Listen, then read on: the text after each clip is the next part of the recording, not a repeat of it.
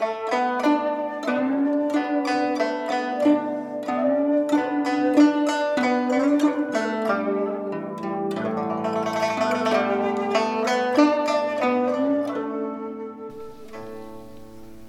các bạn tiếp tục theo dõi bộ truyện Đại đường nữ pháp y của tác giả Tụ Đường, người đọc Vi Miêu. Chương 173 Lòng Tư Mã Chiêu Chú thích Tư Mã Chiêu là một chính trị gia, quân sự gia, một quyền thần nổi tiếng của nhà Tàu Ngụy thời Tam Quốc. Thành ngữ lòng Tư Mã Chiêu, ý nói tâm tư hoặc ý đồ không thể che giấu của một người. Nhiễm Nhan hừ hừ hai tiếng nhắm mắt lại không để ý tới hắn. Trong lòng lại âm thầm suy nghĩ. Nàng thật sự dọa người như vậy sao? Nhớ lại trước kia. Người dám đứng gần nàng, ngoại trừ đồng sự thì chính là cảnh sát. Hình như là rất kỳ quái. Sấm sét nhoáng lên, chiếu sáng trong phòng. Phản lục và ca lam đi thắp đèn trong nội thất. Một lúc lâu sau, nhiễm nhàn mới trợn mắt nhìn tiêu tụng. Ta thật sự đáng sợ sao? Tiêu tụng cong môi lên hỏi một đằng, trả lời một nẻo. Như vậy rất tốt. Nhiễm nhan tuy rằng lãnh đạm, nhưng trước nay luôn thật tình. Người hiểu được nàng thì sẽ biết nàng rất tốt. Người không hiểu, rất có khả năng sẽ bị sự thành thật của nàng làm cho tổn thương. Ánh đèn ấm áp từ từ sáng lên. Tiêu tụng nhìn thoáng qua khúc phổ quan sơn nguyệt trên bàn, duỗi tay cầm lên cười, nói. Lũng bản mãn mục giai thiên nhận, duy hữu quan sơn dĩ tú mi. Từ phía tây của trường an, một đường đi đến quan ải, rừng rậm mênh mang xanh ngút mắt. Khi mặt trời mọc trên biển mây mênh mông, tuyết trắng trải ngàn dặm về phía tây, đại khí hào hùng. Khi mưa nhỏ li ti, lại có suối róc rách, càng tăng thêm vẻ đẹp tiêu tụng nhìn thấy nhiễm ngang, có chút hứng thú. Ý cười trong đáy mắt càng đậm. Đặc biệt hơn nữa là, bên trong dãy núi còn có thảo nguyên, có thể cưỡi ngựa chạy băng băng.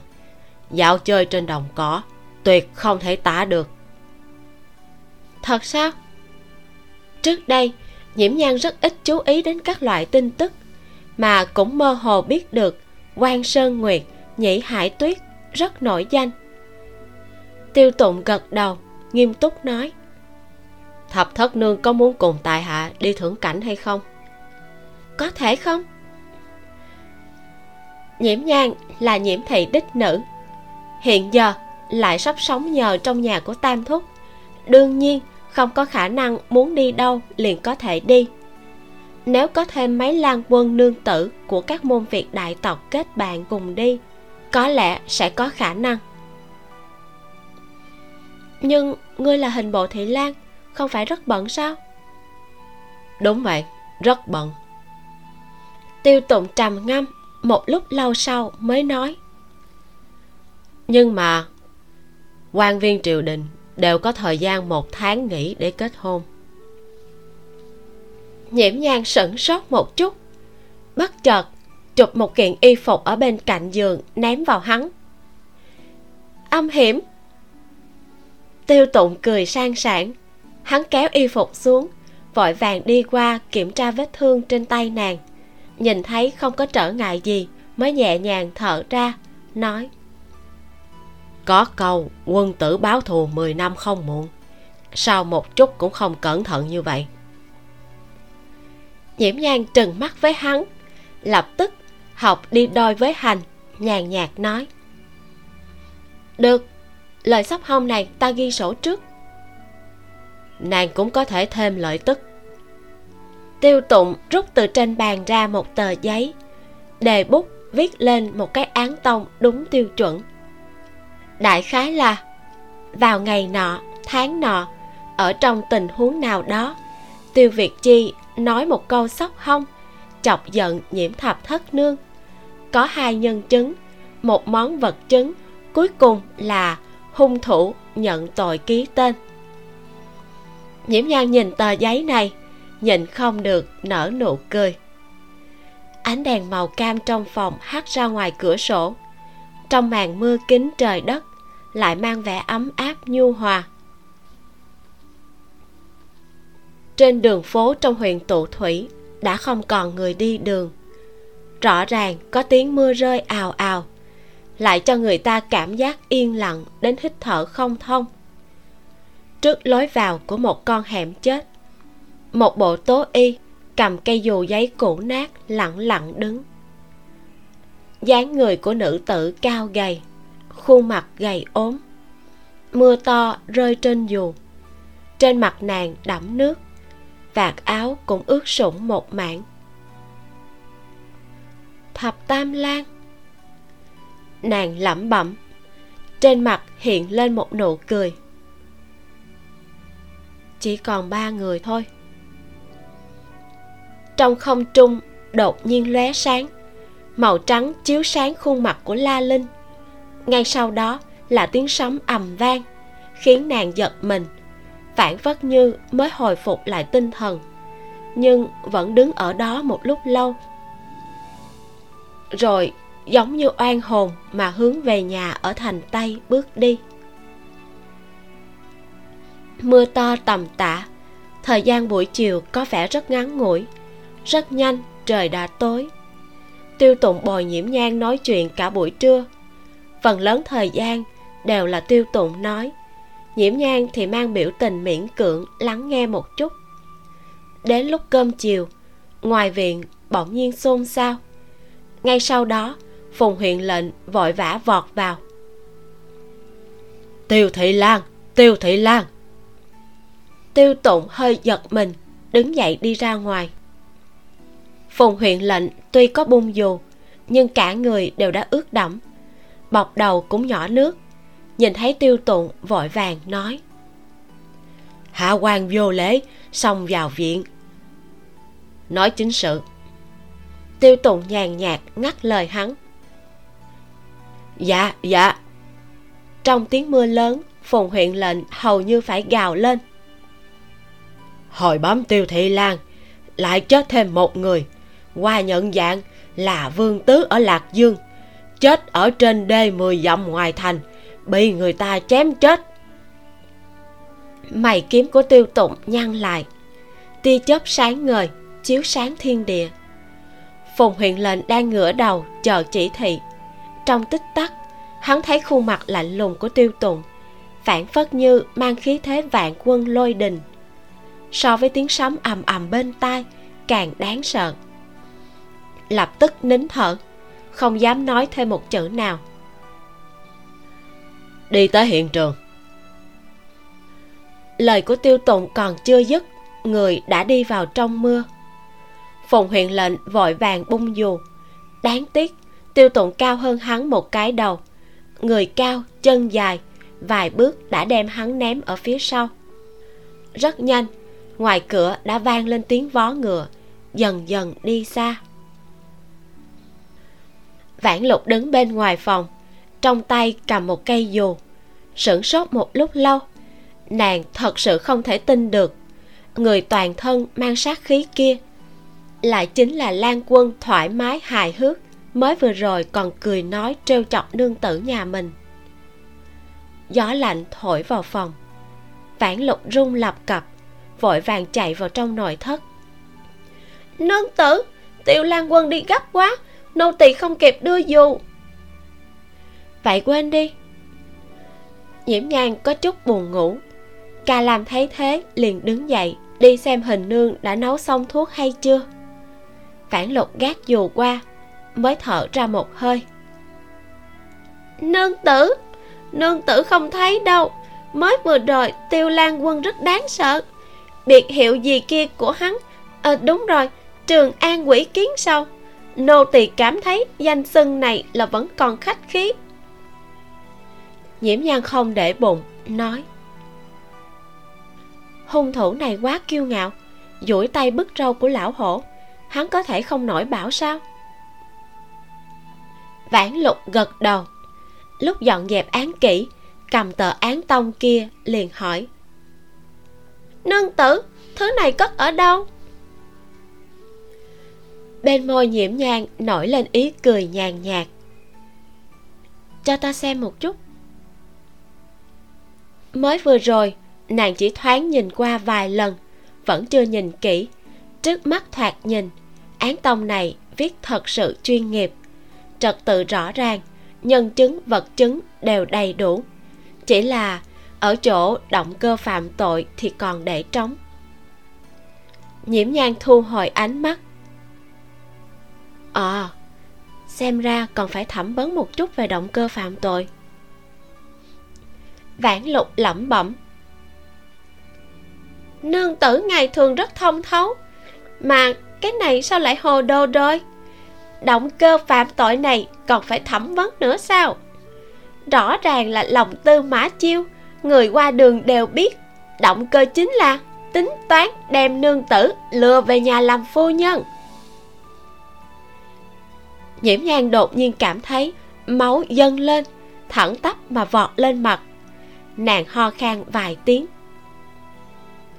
Vãn lục, em về sau hàm xúc chút đi nô tỳ trước kia rất hàm súc, nhưng lần trước ca lam kể với nô tỳ nương tử nắm lấy tay tiêu lan quân hỏi là thổ lộ hay là đùa giỡn? Nô tỳ nghĩ là nương tử thích như vậy mà.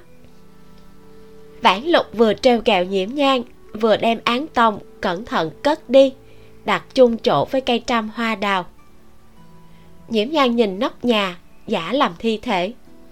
Thầm nghĩ ca lam ngày thường thoạt nhìn nghiêm trang, sao mà cũng bắt quái đến như vậy? Nương tử! Cảm xúc của vãn lục bỗng nhiên hạ xuống. Ca lam còn có thể nói chuyện được không? Nhiễm nhan thu hồi tinh thần. Dây thanh quản của nàng ấy đã khôi phục tốt rồi, hẳn là đã có thể phát âm được. Có thể là do nàng ấy lâu quá không nói nên đã quên mất phát ra tiếng như thế nào. Ngày thường, để nàng ấy luyện tập thêm với em. Lại đây, ta chỉ cho. Chương 174 bọn đê tiện. Nhiễm nhan dùng hết biện pháp để khôi phục dây thanh bị hao tổn. Tuy rằng không có khả năng hồi phục như cũ, nhưng để nói chuyện được, hẳn là không có vấn đề. Ca lam không thể phát ra tiếng chắc là vì chướng ngại tâm lý. Chỉ có thể kích thích nàng vô ý phát ra tiếng. Nhưng nhiễm nhan cũng có chút đau đầu. Ca lam bình tĩnh đến đáng giận. Vô luận vãn lục dọa nàng như thế nào, kết quả đạt được chỉ là một cái nhìn nhàn nhạt. Cuối cùng, chỉ có thể tạm thời đem việc này gác xuống. Nhiễm nhan uống thuốc xong, liền nằm ở trên giường, suy nghĩ về vụ án trang doãn đã bị bắt, không ngờ lại chết thêm một người. Là đồng lõa của hắn gây án sao? Hung thủ còn có kẻ khác. La linh đến tột cùng có động cơ giết người hay không? Theo lời của tiêu tụng, thời điểm mấy nghi phạm chết, hành tung của nàng ta đều không được chứng minh. Nếu có thể tìm ra động cơ giết người của nàng ta, như vậy liền rất có khả năng nàng ta là hung thủ chuyện này để nói sau. Điều làm nhiễm nhan khó hiểu nhất hiện giờ chính là vương tứ ở lạc dương. Sao lại xuất hiện ở đây? Còn phùng triệu cũng vậy. Vô duyên vô cớ, nghĩ đến cái gì cũng sẽ không đến mức hơn nửa đêm còn chạy ra rừng cây ngoài thành tây. Mưa đêm ngoài cửa sổ càng lúc càng lớn. Thanh âm giữa trời và đất đều bị tiếng mưa rơi bao phủ cuối giờ tuất. Trong huyện nha, đèn đuốc sáng trưng. Tiêu tụng đã từ hiện trường vụ án trở lại trong huyện nha. Thay y phục, ngồi ở phòng nhỏ phía đông uống trà. Tóc đen được cột lại bằng lụa trắng. Xõa lòa xòa sau lưng. Ngọn tóc còn nhỏ nước không ngừng. Nhiệt khí mờ mịt bao phủ khuôn mặt hắn, nhìn không ra biểu tình trang doãn quỳ ngồi ở đối diện hắn, rỉ mồ hôi đầy trán. Âm thầm kinh hãi. Nếu không phải biết rõ người này thật sự chỉ mới 26 tuổi, trang doãn chỉ sợ, sẽ cho rằng tên này là tay già đời trong quan trường. Bất quá là ngoại hình được bảo dưỡng tốt mà thôi. Mới vừa rồi tùy tiện hỏi vài câu, không nghĩ sâu thì thấy cũng chỉ là vấn đề tầm thường. Có điều hiện tại nghĩ lại thì toàn những câu đánh thẳng vào chỗ hiểm. Trang doãn khẩn trương không phải do sợ tiêu tụng mà thời thời khắc khắc cứ phải đề phòng đối phương, hỏi những câu nghe như vô tình. Thật sự rất mệt. Tiêu tụng uống xong trà, đem cái ly nhẹ nhàng đặt ở trên bàn. Lại lần nữa, dương mắt về phía trang doãn. Trên mặt mang ý cười ôn hòa phản phất như đang đàm luận cơm chiều ăn món gì. Luật quy định, người giết chết trên ba người là mang tử tội. Lập tức trảm không cần luận tội. Ta nhớ rõ, hình bộ có mấy cái hồ sơ. Cuối ngày 4 tháng 11 mùa đông năm võ đức thứ bảy, tuyết lớn, trương trang ở vĩnh châu. Tháng 2 mùa xuân năm võ đức thứ 8 huyện vĩnh thượng ở vĩnh châu tiêu tụng vẫn chưa nói cụ thể là vụ án nào, chỉ nói cụ thể thời gian. Trang doãn kinh ngạc nhìn hắn trầm trầm. Những vụ án vừa nghe thấy đó, hắn thuộc như lòng bàn tay, một chút cũng không sai. Lúc trước, nghe nói, tiêu tụng xuôi xuống giang nam phá án. Trang doãn đã hỏi thăm riêng về hành trình của hắn. Tuy không biết tại sao lại chạy đến huyện tụ thủy, nhưng trang doãn có thể khẳng định hắn không có thời gian đi hình bộ tìm đọc tư liệu. Tiêu tụng không cho hắn thời gian nghĩ nhiều. Mấy vụ án này cộng lại, chết trong tay trang lăng quân ước chừng phải 27 mạng người. Tội mà ngươi phạm phải, đằng nào cũng chết. Nhưng mà chết cũng có rất nhiều cách. Anh hùng hảo hán rơi đầu chảy máu, đầu rớt thì bất quá là bị cái sẹo to như cái miệng bát thôi. Tiêu mổ thật sự thấy trang lan quân ngươi vẫn chưa chịu đủ mọi thống khổ cùng khuất nhục. Chỉ có hình phạt treo cổ cùng trảm hình thôi. Tay đặt trên đùi của trang doãn bắt đầu nắm chặt, nhẫn ban chỉ khắc hình nhai tí ép đến phần da xung quanh biến trắng. Không giống với trước kia, phương pháp xử tử hình được quy định trong đường luật chỉ có treo và trảm tiêu tụng tiếp nhận trà nóng vừa được châm. Gạt lá trà trôi nổi ở bên trên. Nghe lời này của trang doãn, ngừng động tác, hảo tâm mà giải thích. Trang lan quân thật ra rất hiểu biết hình luật. Nhưng mà tiêu mổ làm hình bộ thị lan mấy năm gần đây, cũng tìm ra không ít cách. Ví dụ như trảm hình này. Không có văn bản nào quy định rõ ràng là phải một đào mất mạng bọn đê tiện sắc mặt trang doãn xanh mét ngắt lời của hắn. Người đến tục cùng là muốn làm gì? Tiêu tục nhấp ngụm trà. Nghe nói trang lan quân không chịu phối hợp tra án. Chắc ngươi cũng đã từng nghe thanh danh của tiêu mổ không được tốt lắm. Ngụ ý chính là rơi vào tay tiêu tụng hắn thì tuyệt đối không thể có đường sống nhưng nếu chịu phối hợp, sẽ suy xét cho chết thống khoái. Kỳ thật, tin đồn về tiêu tụng cũng không phải rất kém cỏi. Chỉ là nói hắn sấm rền gió cuốn, thủ đoạn tàn nhẫn, thân mang sát khí.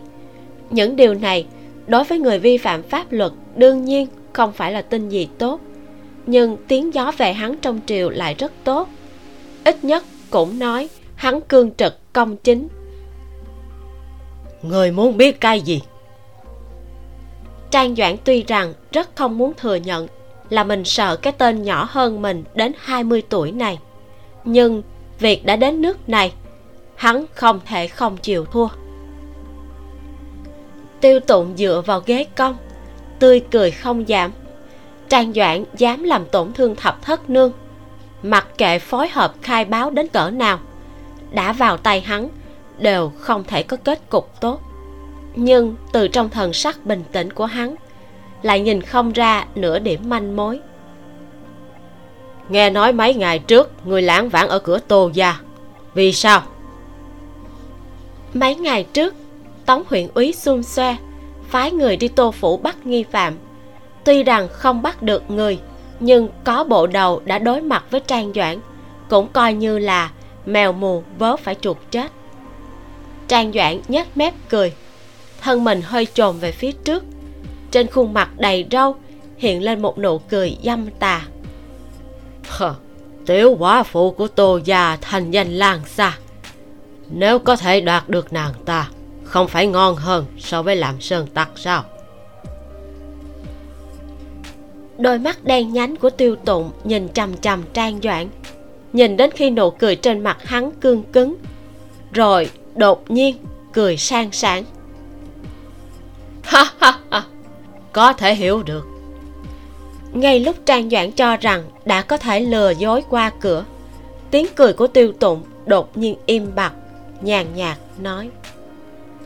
Trang lan quân, tiêu mổ thật sự không muốn mạnh mẽ bức cung, nhưng lòng nhân từ của ta bị người khác coi là ngu ngốc. Hay là ngươi hoài nghi thủ đoạn của tiêu mổ? Muốn tự mình trải nghiệm một lần. Áp lực trong phòng làm người thở không nổi. Khí thế uy áp của tiêu tụng tựa như thủy triều kéo dài không dứt. Cả nhà dịch đứng hai bên cũng toát mồ hôi. Thả cho huynh đệ ta một con đường sóc. Người muốn biết cái gì đều được. Trang doãn rốt cuộc tước vũ khí đầu hàng. Trận giằng co này hắn không có chút lợi thế nào. Chuyện này có thể thương lượng, nhưng trước khi kiên nhẫn của ta cạn kiệt, mong ngươi trả lời vấn đề của ta. Ngón tay thon dài của tiêu tụng búng văng bọt nước vô ý dính lên. Hắn buông cái ly, ung dung nhìn trang doãn. Nếu không, vạn nhất những huynh đệ đó của ngươi chết bất đắc kỳ tử trong ngục, thì sẽ không đẹp lắm ngươi nói có phải không? Trang doãn mở lớn mắt. Hắn không thể tin những gì vừa được nghe từ trong miệng của vị hình bồ thị lan chính nghĩa này. Đồng thời cũng sâu sắc hối hận vì đã đưa ra yêu cầu kia. Bởi vì hắn vừa hoàn toàn bại lộ nhược điểm của mình trước mặt con hồ ly giảo hoạt này. Mỗi người của tiêu gia đều ngay thẳng chinh trực tiêu thị lan thật sự rất nổi bật. Tiêu tụng cười, tỏ vẻ thừa nhận. Một chút tức giận cũng không có. Khựng lại trong giây lát, trang doãn rốt cuộc bắt đầu thẳng thắn. Mười năm trước, ta ở trong ngục huyện tụ thủy, bỏ ra một ngàn lương hoàng kim, mua được mấy tên ngục tốt khi đó sai bọn chúng tìm một phạm nhân phạm vào tứ tội để trao đổi. Vì để giấu giếm ngũ tác nghiệm thi bọn họ đã tận lực tìm kiếm lan quân có hình thể tương tự như ta. Hôm đó, bọn họ mang đến một lan quân sai mềm, tướng mạo, vậy mà lại tương tự ta đến ba bốn phần. Không biết vì sao trang doãn lại kể lại quá trình hắn giấu trời qua biển của 10 năm trước. Tiêu tụng mẫn cảm nhận ra được vấn đề trong đó. Vị lan quân sai mềm kia có quan hệ với tô phu nhân? Trang doãn thán phục mà liếc mắt nhìn tiêu tụng một cái, gục đầu xuống, nói. Không sai. Lan quân kia đúng là phu quân của nàng. Lúc đó tô gia là nhà giàu ở huyện tụ thủy. Ta không biết một ngàn lương hoàng kim lại làm cho mấy tên ngục tốt kia bất chấp mọi thứ. Cả con rể của tô gia cũng dám giết. Thanh toán trước một nửa số hoàng kim. Sau khi xong việc, lại hẹn đến chỗ chôn xác giao tiếp một nửa còn lại. Lúc đó, bọn chúng có ba người. Một đứa tên là trạch tam một đứa tên phùng triệu, còn một tên kêu là vương tứ. Mười năm trước, ở thành tây của huyện tụ thủy,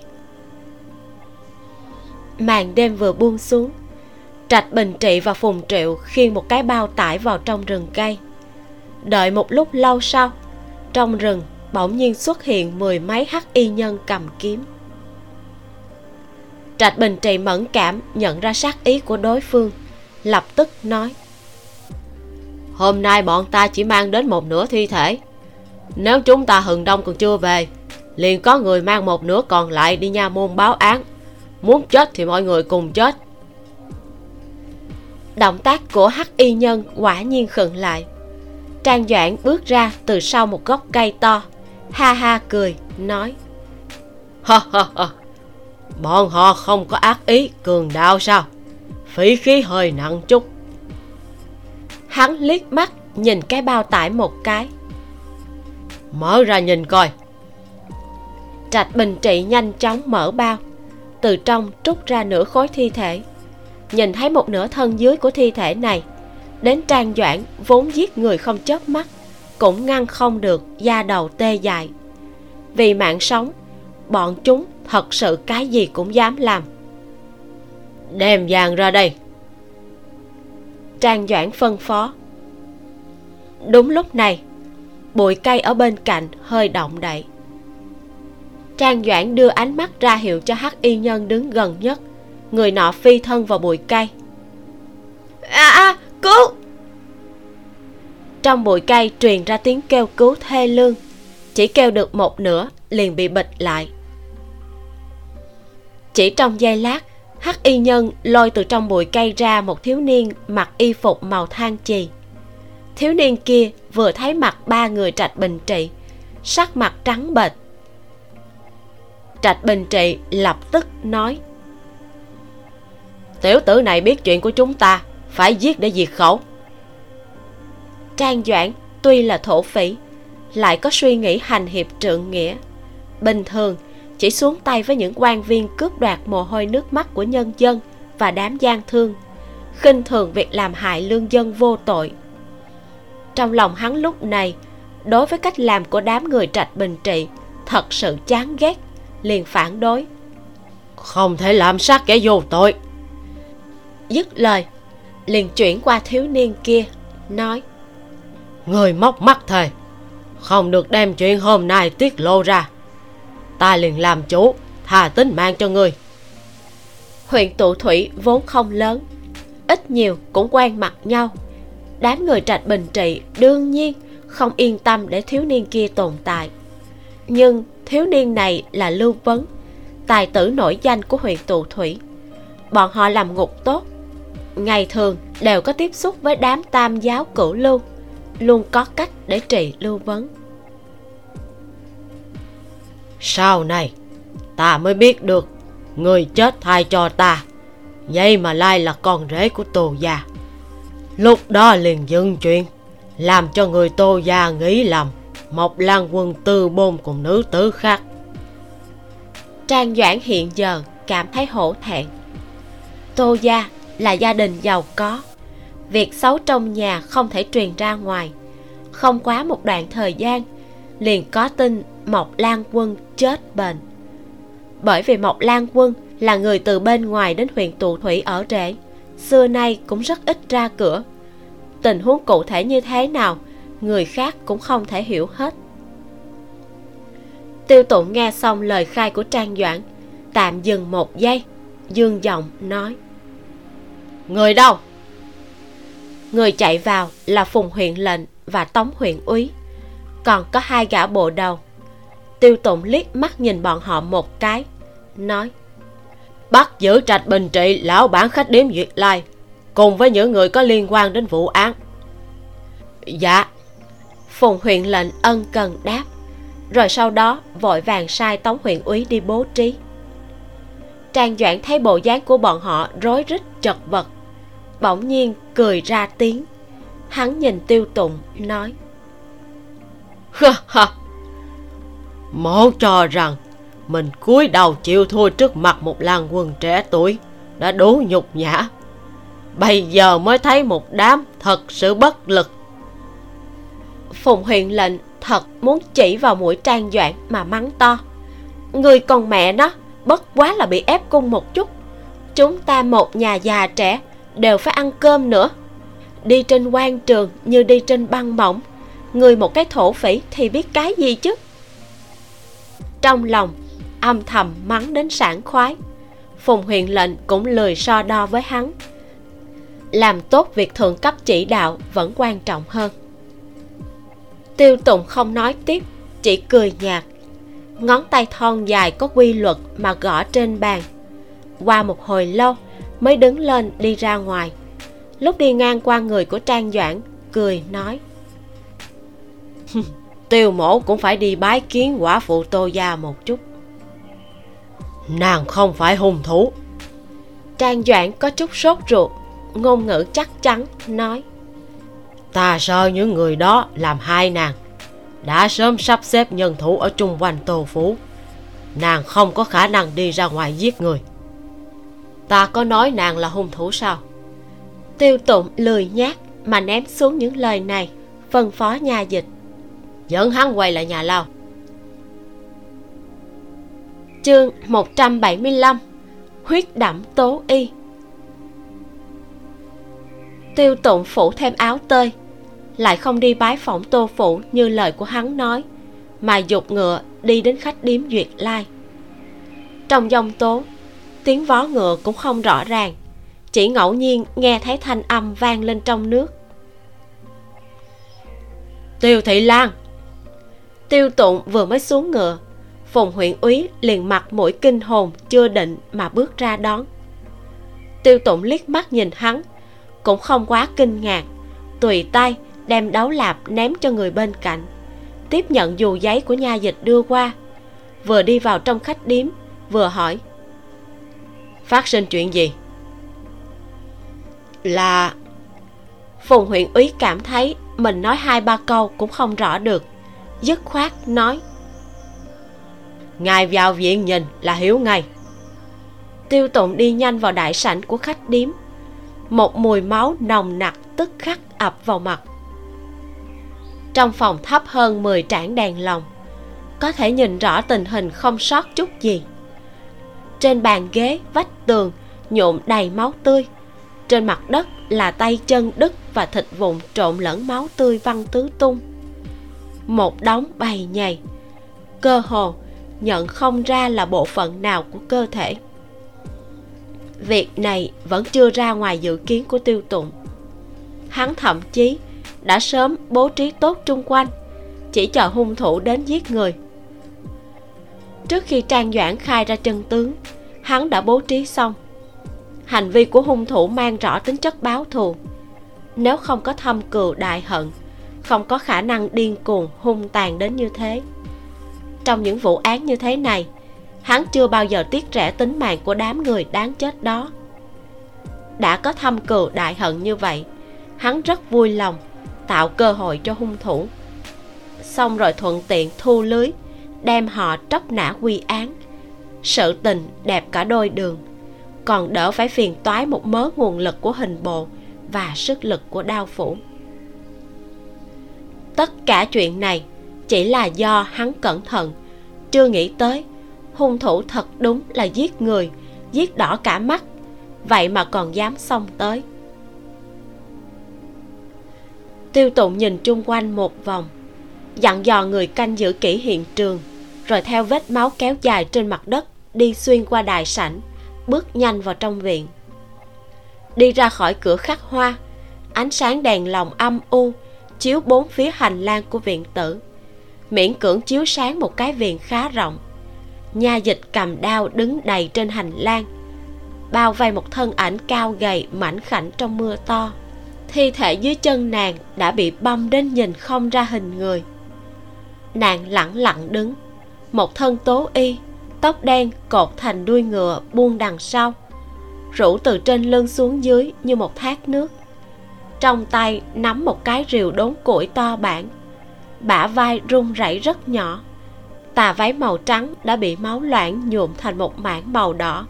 Được nước mưa cọ rửa tạo thành những chỗ hoặc đậm hoặc nhạt quyến rũ như màu mực loan ngươi không màng tất cả mà giết hắn. Còn có hai người vẫn ung dung ngoài vòng pháp luật. Làm sao đây? Tiêu tụng cầm ô dạo bước vào trong viện. Phùng huyện úy mới vừa há mồm, lại bị tiêu tụng giơ tay ngăn lại.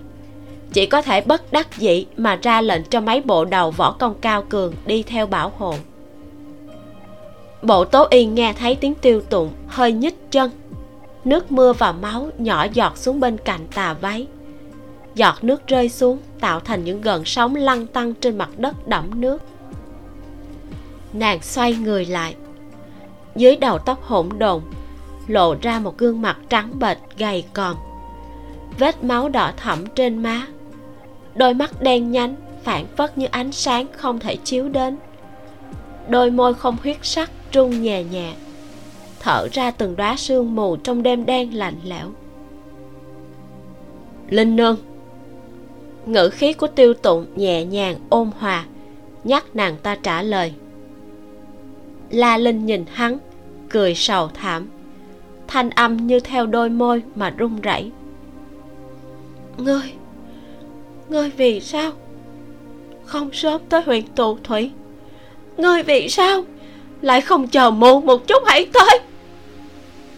Thanh âm lúc đầu còn mang tiếng thở hồng hộc, hầu như không nghe thấy chữ gì. Đến cuối cùng, bỗng nhiên thành bạo rống làm mấy bộ đầu sợ tới mức lập tức rút đao che trước tiêu tụng. Nếu tiêu tụng sớm nhúng tay vào vụ án này, có lẽ sẽ không cần nàng một nữ tử phải dùng hết toàn lực mà đi giết người như vậy. Nếu hắn tới trễ hơn, nàng đã có thể đem tất cả những kẻ đáng chết giết sạch sẽ. Sớm không tới, muộn không tới, cố tình ở ngay lúc này lại chặt đứt kế hoạch của nàng tất cả mọi người đã minh bạch ý tứ của la linh. Chỉ cần tiêu tụng không tới, nàng sẽ có thể không kiên nể gì mà gây án sao? Sắc mặt phùng huyện úy có chút khó coi. Lời này rõ ràng là đang nói quan viên ở nha môn huyện tụ thủy bọn họ đều là bao cỏ. Phùng huyện úy trộm dương mắt liếc nhìn tiêu tụng một cái. Thấy hắn có vẻ không để ý mới nhẹ nhàng thở ra. Hai tên còn lại, ta sẽ giúp người giải quyết. Tiêu tụng không phải vọng ngôn. Tuy rằng, trong đường luật quy định, ai giết chết ba người không phải tử tội mới bị phán tử hình. Có điều, tách rời thi thể cũng là tử tội. Trước đó, trang doãn khai bọn chúng đem thi thể chém thành hai nữa la linh lẳng lặng nhìn chằm chằm gương mặt cương nghị của tiêu tụng thật lâu thật lâu sau, trên mặt nàng ta lặng lặng nở một nụ cười, nhuộm huyết, giống như đóa mạng châu sa nở trong rừng rậm sâu không ánh sáng. Thịt một tiếng trầm vang, lưỡi rượu to bản nặng nề bị quăng trên nền đá phiến trong viện.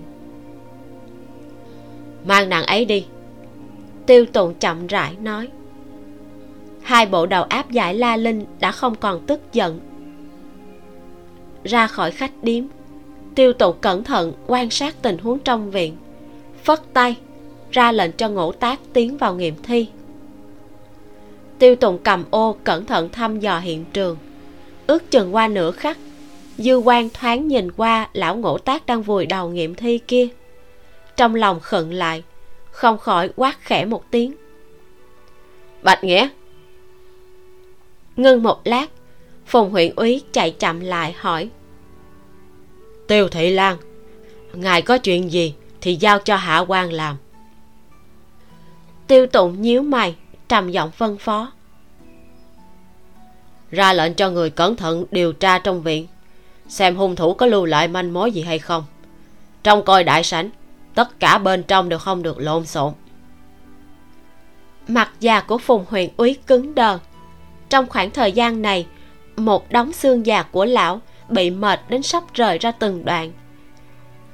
Từ sau khi tiêu tụng tiếp nhận vụ án này, lão suốt ngày bận đến xoay vòng, không có một khắc nhàn rỗi, vốn cho rằng bắt được hung thủ rồi là xong. Không nghĩ tới, còn muốn tra thêm vật chứng gì đó. Chuyện mới vừa rồi đã có rất nhiều người chứng kiến kia mà. Tuy trong lòng có ý kiến phùng huyện úy cũng không dám trọc giận vị trường an quỷ kiến sầu này. Liên tục vâng dạ ra lệnh cho người đi điều tra. Tiêu tụng mang lên đấu lạp, xoay người lên ngựa, định sau khi quay về huyện nha sẽ thẩm án suốt đêm. Một thân áo tím, một con hắc mã.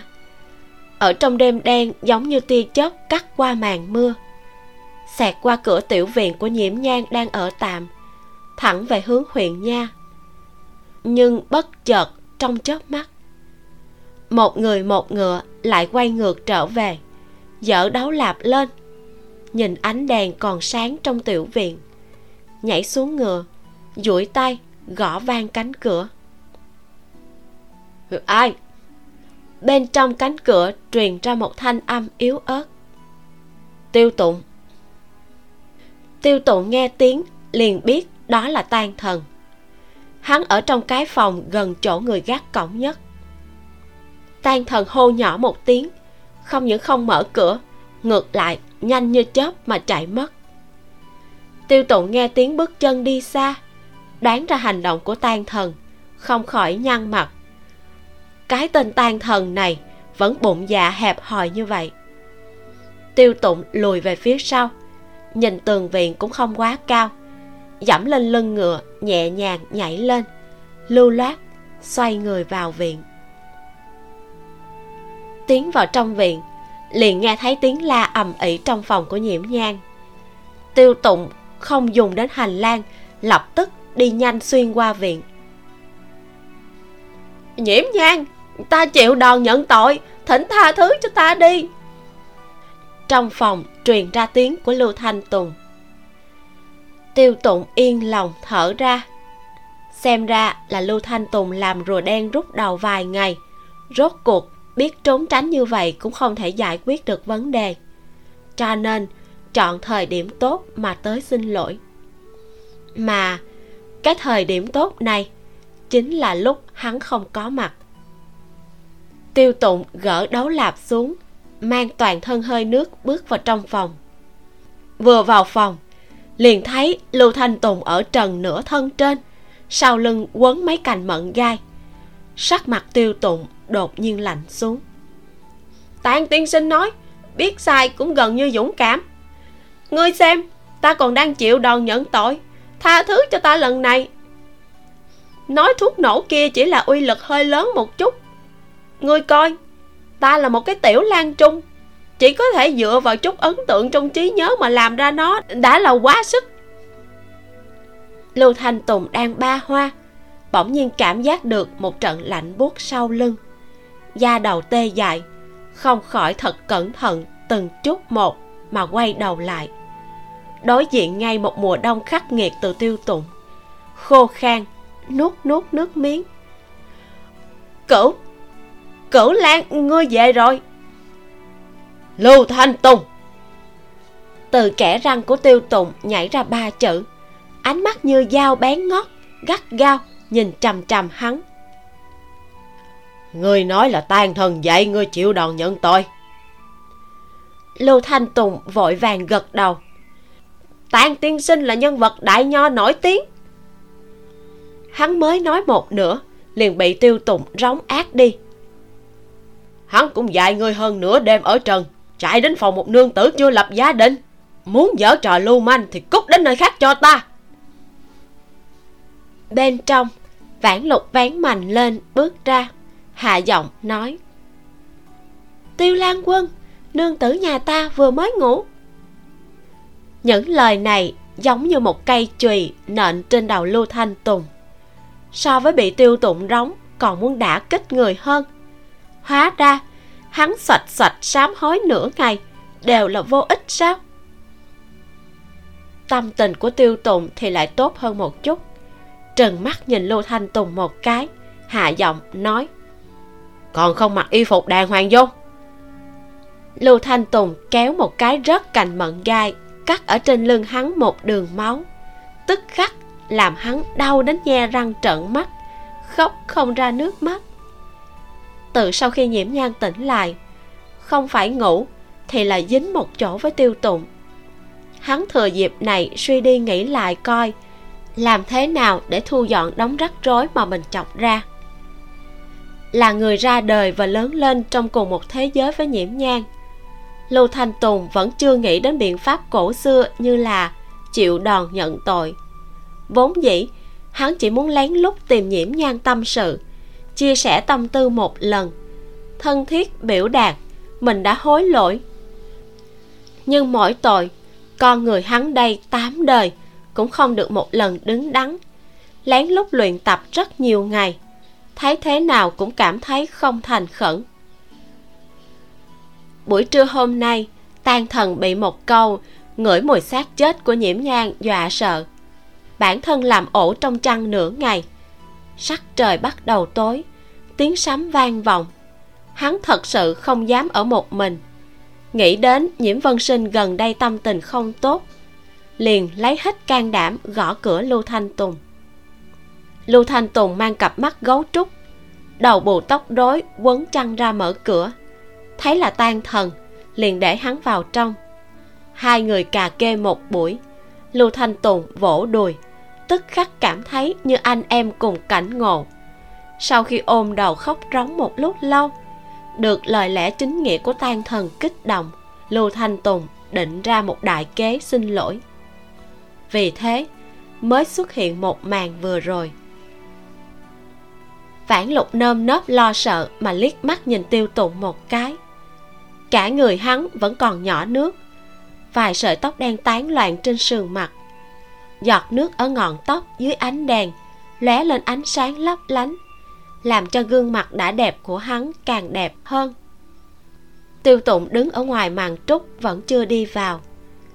Ngón tay thon dài đẩy ra lớp mành tinh mịn. Đứng lặng tại chỗ nhìn trong chốc lát.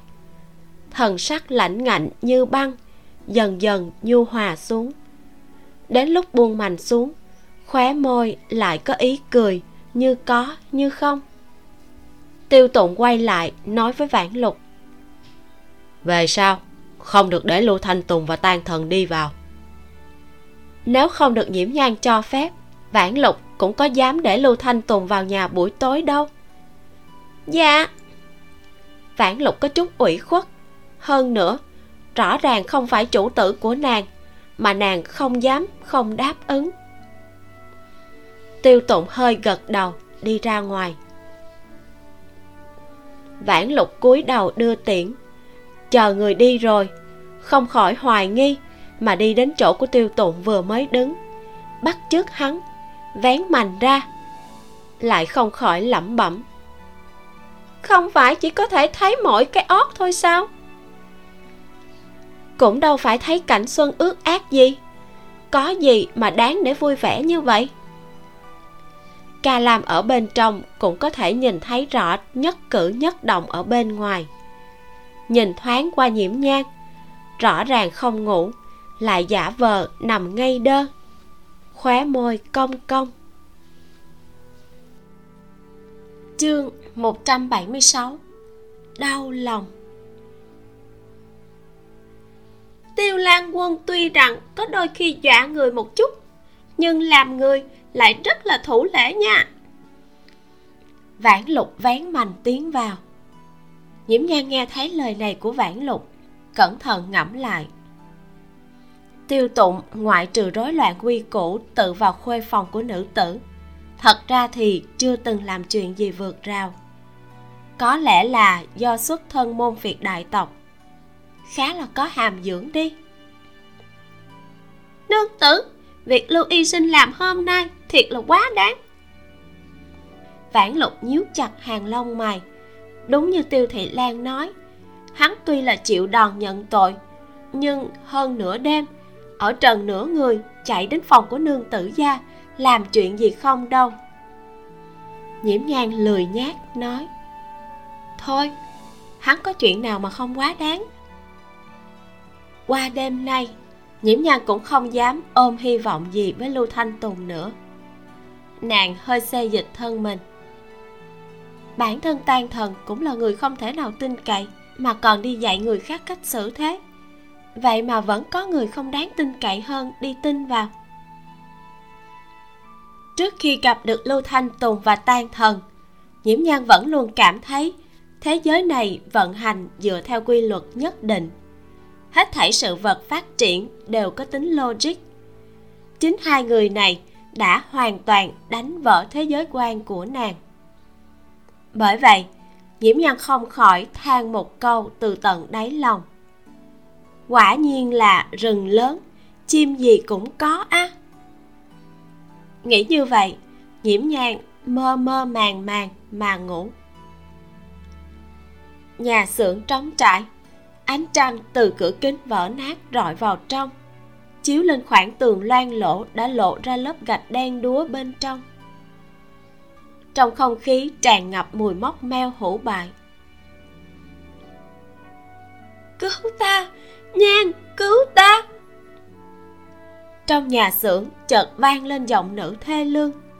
Nàng chỉ kêu một tiếng, nhưng tiếng vang cứ lặp lại vang vọng, giống như chú ngữ xoay quanh ở trong đầu nàng. Cả người nhiễm ngang đổ mồ hôi, dính nhớp vào trên người, vô cùng khó chịu nhưng nàng bất chấp, thanh âm run rẩy mà gọi. Vân lâm vân lâm. Lúc này, nàng không mơ thấy hình ảnh dơ bẩn kia nữa. Chỉ là nhà xưởng trống trải cũ nát, thanh âm thê lương. Làm nàng bỗng nhớ tới những tiếng cười đáng khinh cùng ngôn ngữ dâm uế đó. Còn có từng đôi tay dơ bẩn không kiên nệ gì mà dâm loạn trên thân thể bất lực của tần vân lâm nhiễm nhan thường xuyên tiếp xúc với thi thể, thấy nhiều đồ vật dơ bẩn. Nhưng người quen biết nàng đều hiểu, nàng có thói ở sạch về tinh thần. So với người bình thường, nàng càng không chịu đựng được những chuyện như vậy phát sinh. Đặc biệt, người kia còn là người bạn vẫn cùng nàng sớm chiều ở chung. Nhan ta lần này rốt cuộc được như ý nguyện mà vô đội hình cảnh thành phố S rồi. Khoảng cách đến mục tiêu cưa đổ đội trưởng anh Tuấn tiêu sái kia là tiến thêm được một bước. Tinh thần của nhiễm nhan hoảng hốt. Khi phục hồi lại tinh thần, phát hiện mình đang ngồi ở một quán cà phê. Đối diện là cô gái tú lệ, hoạt bát, đang nhướng mày trình báo chiến tích với nàng. Trước mặt là một ly mạng đặc ninh nhiệt khí vẫn còn lượn lờ. Chú thích, mạng đặc ninh tức cà phê sumatra mandolin.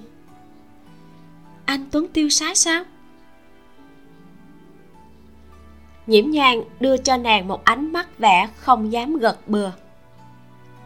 Lại một lần được nhìn thấy tần vân lâm tươi cười xinh đẹp như vậy, trong lòng kích động đến tột đỉnh nhưng nàng luôn luôn có thể khống chế tốt cảm xúc của bản thân. Đừng có nghi ngờ mắt thẩm mỹ của tớ.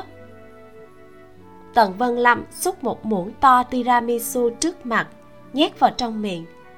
Quai hàm phồng lên, hàm hồ nói, đặc biệt là ánh mắt mê người khi hắn nện người khác. Nhiễm nhan tỉnh bơ, bưng cà phê lên, nhẹ nhàng nhấp một ngụm không mặn, không nhạt, nói. Không bằng cậu đi thích mấy con sói đói luôn đi. Nhiễm nhan đã từng nhìn thấy đại đội trưởng đội hình cảnh kia vật lộn. Ánh mắt kia của hắn tàn nhẫn đến làm người khác kinh hồn tán đảm. Hơn nữa, hắn cũng thật sự không hề anh tuấn tiêu sái, giống như tần vân lâm nói. Tuổi sắp 30 mặt mũi ngay ngắn ngũ quan cương nghị, đôi môi vốn không dày, lúc không nói chuyện lại luôn miếm chặt. Hắn nghiêm khắc với người khác, càng nghiêm khắc hơn với bản thân. Sói có bụng sáo muối sao? Tần vân lâm trừng mắt, há rộng miệng uống thêm mấy ngụm cà phê, dựa thẳng vào lưng dừa mềm mại ở phía sau, thỏa mãn thở dài. Dù sao từ bây giờ tớ sẽ phải chiến đấu cực lực rồi. Nếu mà tớ phải hy sinh um, cậu mợ hàng năm cũng không có ở nhà. Cậu đó đem ba mẹ tớ lãnh về nhà cậu đi. Muốn được một nam nhân công nhận đến như vậy tần vân lâm đã chuẩn bị tốt việc làm người đầu tiên xông vào chỗ nguy hiểm. Ngày hôm đó sau giữa trưa tia nắng ấm áp dừng trên gương mặt xinh đẹp của tần vân Long nàng như một con mèo đã ăn no, lười biếng mà nói ra câu đùa này. Cậu chấp nhận hy sinh với nanh vuốt của sói. Nếu đã như vậy, người chịu trách nhiệm phải là hắn. Dựa vào cái gì tớ phải đem cậu mợ lãnh về nhà chứ? Nhiễm nhan nhàn nhạt nói, ánh mắt lại tràn đầy vẻ trêu ghẹo tần vân lâm lăn lộn trên ghế sofa, sợ đến di động đang nhét trong túi quần. Liếc mắt nhìn nhiễm nhan một cái, làm bộ như muốn gọi điện thoại. Tớ sẽ nói với mẹ tớ, cậu ghét bỏ bà ấy. Món gà hầm nấm của bà ấy sẽ dành hết cho bạch nhãn lan ăn luôn. Nhiễm nhan rốt cuộc ép không được cảm giác quặn đau trong lòng, tay cầm nắp ly rung nhẹ nhẹ tần vân lâm. Cậu đã nói, cậu dù có hy sinh, cũng sẽ lừng lẫy tiêu sái. Vĩnh viễn sẽ không nằm trên bàn giải phẫu của tớ. Cậu sao có thể nuốt lời? Sao có thể nuốt lời? Cả người nhiễm nhang đã kìm không được mà run rẩy. Ly cà phê tràn ra một vệt màu đen trên váy. Làn da truyền đến cảm giác đau đớn đột nhiên trên trán có cảm giác ấm áp. Ngay sau đó là một thanh âm trầm thấp từ tính vang lên. Tối hôm qua bị cảm lạnh sao? Bên cạnh thanh âm nôn nóng của vãn lục đáp. Không có chỉ là không biết sao giờ tí liền phát sốt nô tỳ gọi như thế nào nương tử cũng không tỉnh. Bàn tay đặt trên trán kia hình như sắp thu lại. Nhiễm nhan không biết lấy đâu ra sức lực. Đột nhiên, duỗi tay bắt lấy nó. Tay nhiễm nhan bị băng đến kín mít, chỉ có mấy ngón tay lộ ra ngoài. Nàng cảm giác mình không hấp thu đủ ấm áp từ lòng bàn tay kia, không khỏi có chút nôn nóng. Cái tay kia lật lại, cầm lấy bàn tay không an phận của nàng. Một tiếng gọi khàn khàn thập thất nương. Ngay sau đó là thanh âm nôn nóng của nhiễm vân sinh. A nhan a nhan.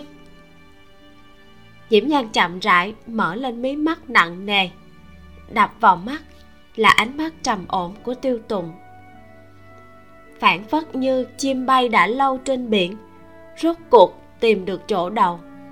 Nhiễm nhan nhợt nhạt thở ra một hơi ánh mắt dừng trên tay tiêu tụng đang nắm lấy tay nàng, hơi cắn môi.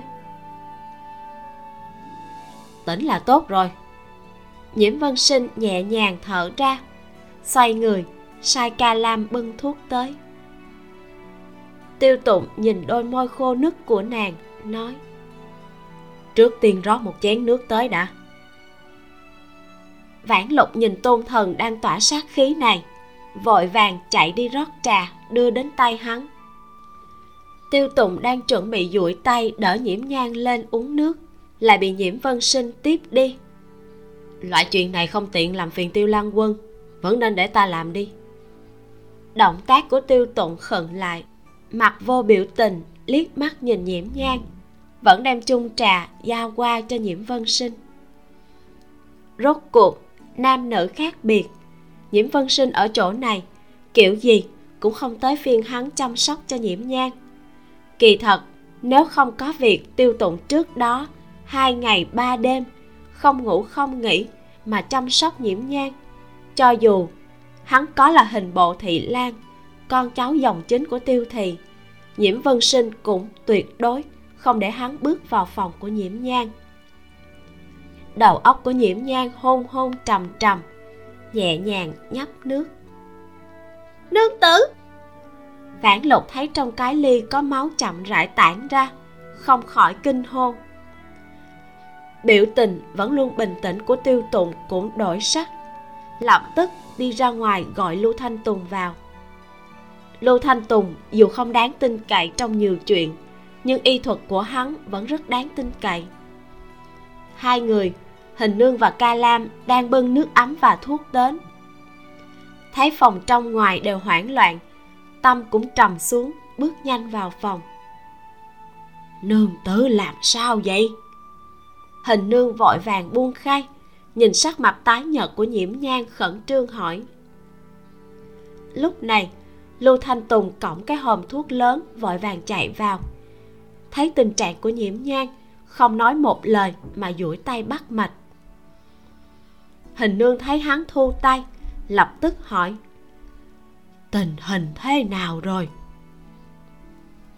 Lưu thanh tùng chần chờ một chút, vẫn đúng sự thật, nói, lần trước nàng bị thuốc nổ chấn thương tim phổi, vốn dĩ tình trạng đã khá ổn định rồi, điều dưỡng năm sáu ngày thì có thể coi phục như cũ, nhưng không biết sao hôm nay đột nhiên chuyển biến xấu lưu thanh tùng liếc mắt nhìn nhiễm nhang một cái, hỏi, ngươi có phải động tính chuyện gì đau lòng không? Lời này làm tất cả mọi người trong phòng ngơ ngẩn. Trầm mặt một lát, hình nương ngồi vào mép giường, nước mắt như vỡ đê, cầm tay nhiễm nhang nói, nương tử, chuyện qua rồi thì đừng suy nghĩ nữa. Mọi người đều cho rằng nhiễm nhan vì trịnh phu nhân đau khổ khi còn sống mà đau lòng. Tuy rằng, biết rõ chuyện hình nương nói và suy nghĩ của mình không phải cùng một chuyện, trong lòng nhiễm nhan vẫn cảm thấy ấm áp, giọng nói khàn khàn. Ta không có việc gì đâu. Không có chuyện gì là tốt. Không có chuyện gì là tốt. Hình nương hiển nhiên là không quá tin tưởng lời của nàng nói. Thở dài. Sớm biết như vậy thì không nên để ngô thần y theo tam lan đi trước rồi. Tiêu tụng khoanh tay, đứng ở đuôi giường. Ngược sáng, nhiễm nhan không nhìn được vẻ mặt của hắn, nhưng có thể cảm giác được ánh mắt âm trầm của hắn. Nhiễm nhan giải thích một câu chỉ là nằm mơ thấy ác mộng động đến tinh thần thôi. Ừ. Thanh âm thuần hậu của tiêu tụng như lông chim quét qua đáy tim dặn dò. Uống thuốc rồi nghỉ một lát chờ bớt sốt rồi lại lao mình. Nhiễm nhan gật đầu. Thập ca mọi người trở về nghỉ ngơi đi ta không có chuyện gì đâu thanh âm của nhiễm nhan nhẹ nhàng nhợt nhạt. Trong cơn mê, hình ảnh tần vân lâm nhất tần nhất tiếu thường xuyên hiện ra, làm nàng trong lòng quặn đau. Tiêu tụng khẽ nhíu mày, trầm mặt trong chốc lát, bỗng nhiên nói, tối hôm qua đã bắt được hung thủ rồi. Lúc la linh đang dùng rìu chém trạch bình trị, nha dịch vừa lúc đó đuổi tới. Nàng ấy cũng đã thú nhận tất cả những người khác đều do nàng ấy giết. Nhiễm nhan ngạc nhiên. Động cơ ở đâu? Động cơ cũng không khó nghĩ. Những tên ngục tốt đó đem người trong lòng nàng hãm hại đến chết. Làm cho bọn họ gần nhau trong gan tấc, mà cách xa như biển trời. Nàng muốn báo thù cũng không phải là một chuyện kỳ quái. Nhưng một nữ tử nhìn qua yếu đuối, mong manh như vậy thật sự đã khiến cho người ta khó có thể tưởng tượng, cũng làm người ta đau lòng. Nàng ấy có lẽ sẽ không bị phán tử tội. Dù gì, mỗi người nàng giết chết đều đủ tội để tử hình. Nhưng trang doãn thì tay trái hắn đã bắt đầu thối rữa nửa ngón tay đã lòi xương trắng. Tiêu tụng hơi mỉm cười với nhiễm nhang là nàng hạ độc hiệu quả của dược kia tới rất chậm. Lúc mới bắt đầu, chỉ giống như rách da. Trang doãn là người liếm huyết lưỡi đao đương nhiên sẽ không để ý. Sáu bảy ngày sau, miệng vết thương thối rữa cũng chỉ lớn bằng hạt đậu phộng. Nhưng đến sáng sớm hôm nay, toàn bộ bàn tay của hắn đều mọc đầy mụn mủ. Chỗ năm đầu ngón tay hơi động, liền thấy xương trắng. Hơn nữa tốc độ thối rữa đáng sợ đang phát triển nhanh chóng. Đến mắt thường cũng có thể thấy được. Tiêu tụng nói hắn vậy mà đáng mặt nam tử đoạt đau của nha dịch tự chặt luôn cánh tay. Bên môi của nhiễm nhan hiện lên ý cười nhàn nhạt. Vô dụng thôi một khi bắt đầu bùng phát độc liền theo máu chảy khắp toàn thân. Hắn trung quy vẫn sẽ tận mắt nhìn thấy bản thân bị thối rữa trong khi vẫn còn ý thức, lại nhìn thân thể của mình hư thối ngay trước mắt, nhưng không có cách nào ngăn cản nếu không đến thời điểm cuối cùng, thì tuyệt đối không có cách nào giải thoát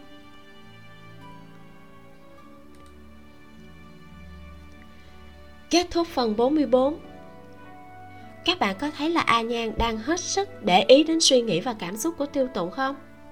Ở đoạn này nè Tiêu tụng khoanh tay đứng ở đuôi giường. Ngược sáng Nhiễm nhan không nhìn được vẻ mặt của hắn Nhưng có thể cảm giác được ánh mắt âm trầm của hắn. Nhiễm nhan giải thích một câu. Chỉ là nằm mơ thấy ác mộng Động đến tinh thần thôi. Ừ.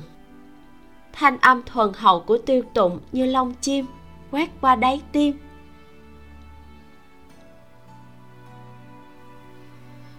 ừ, còn cái ông trang doãn kia mình thấy tính ra thì cũng không quá xấu.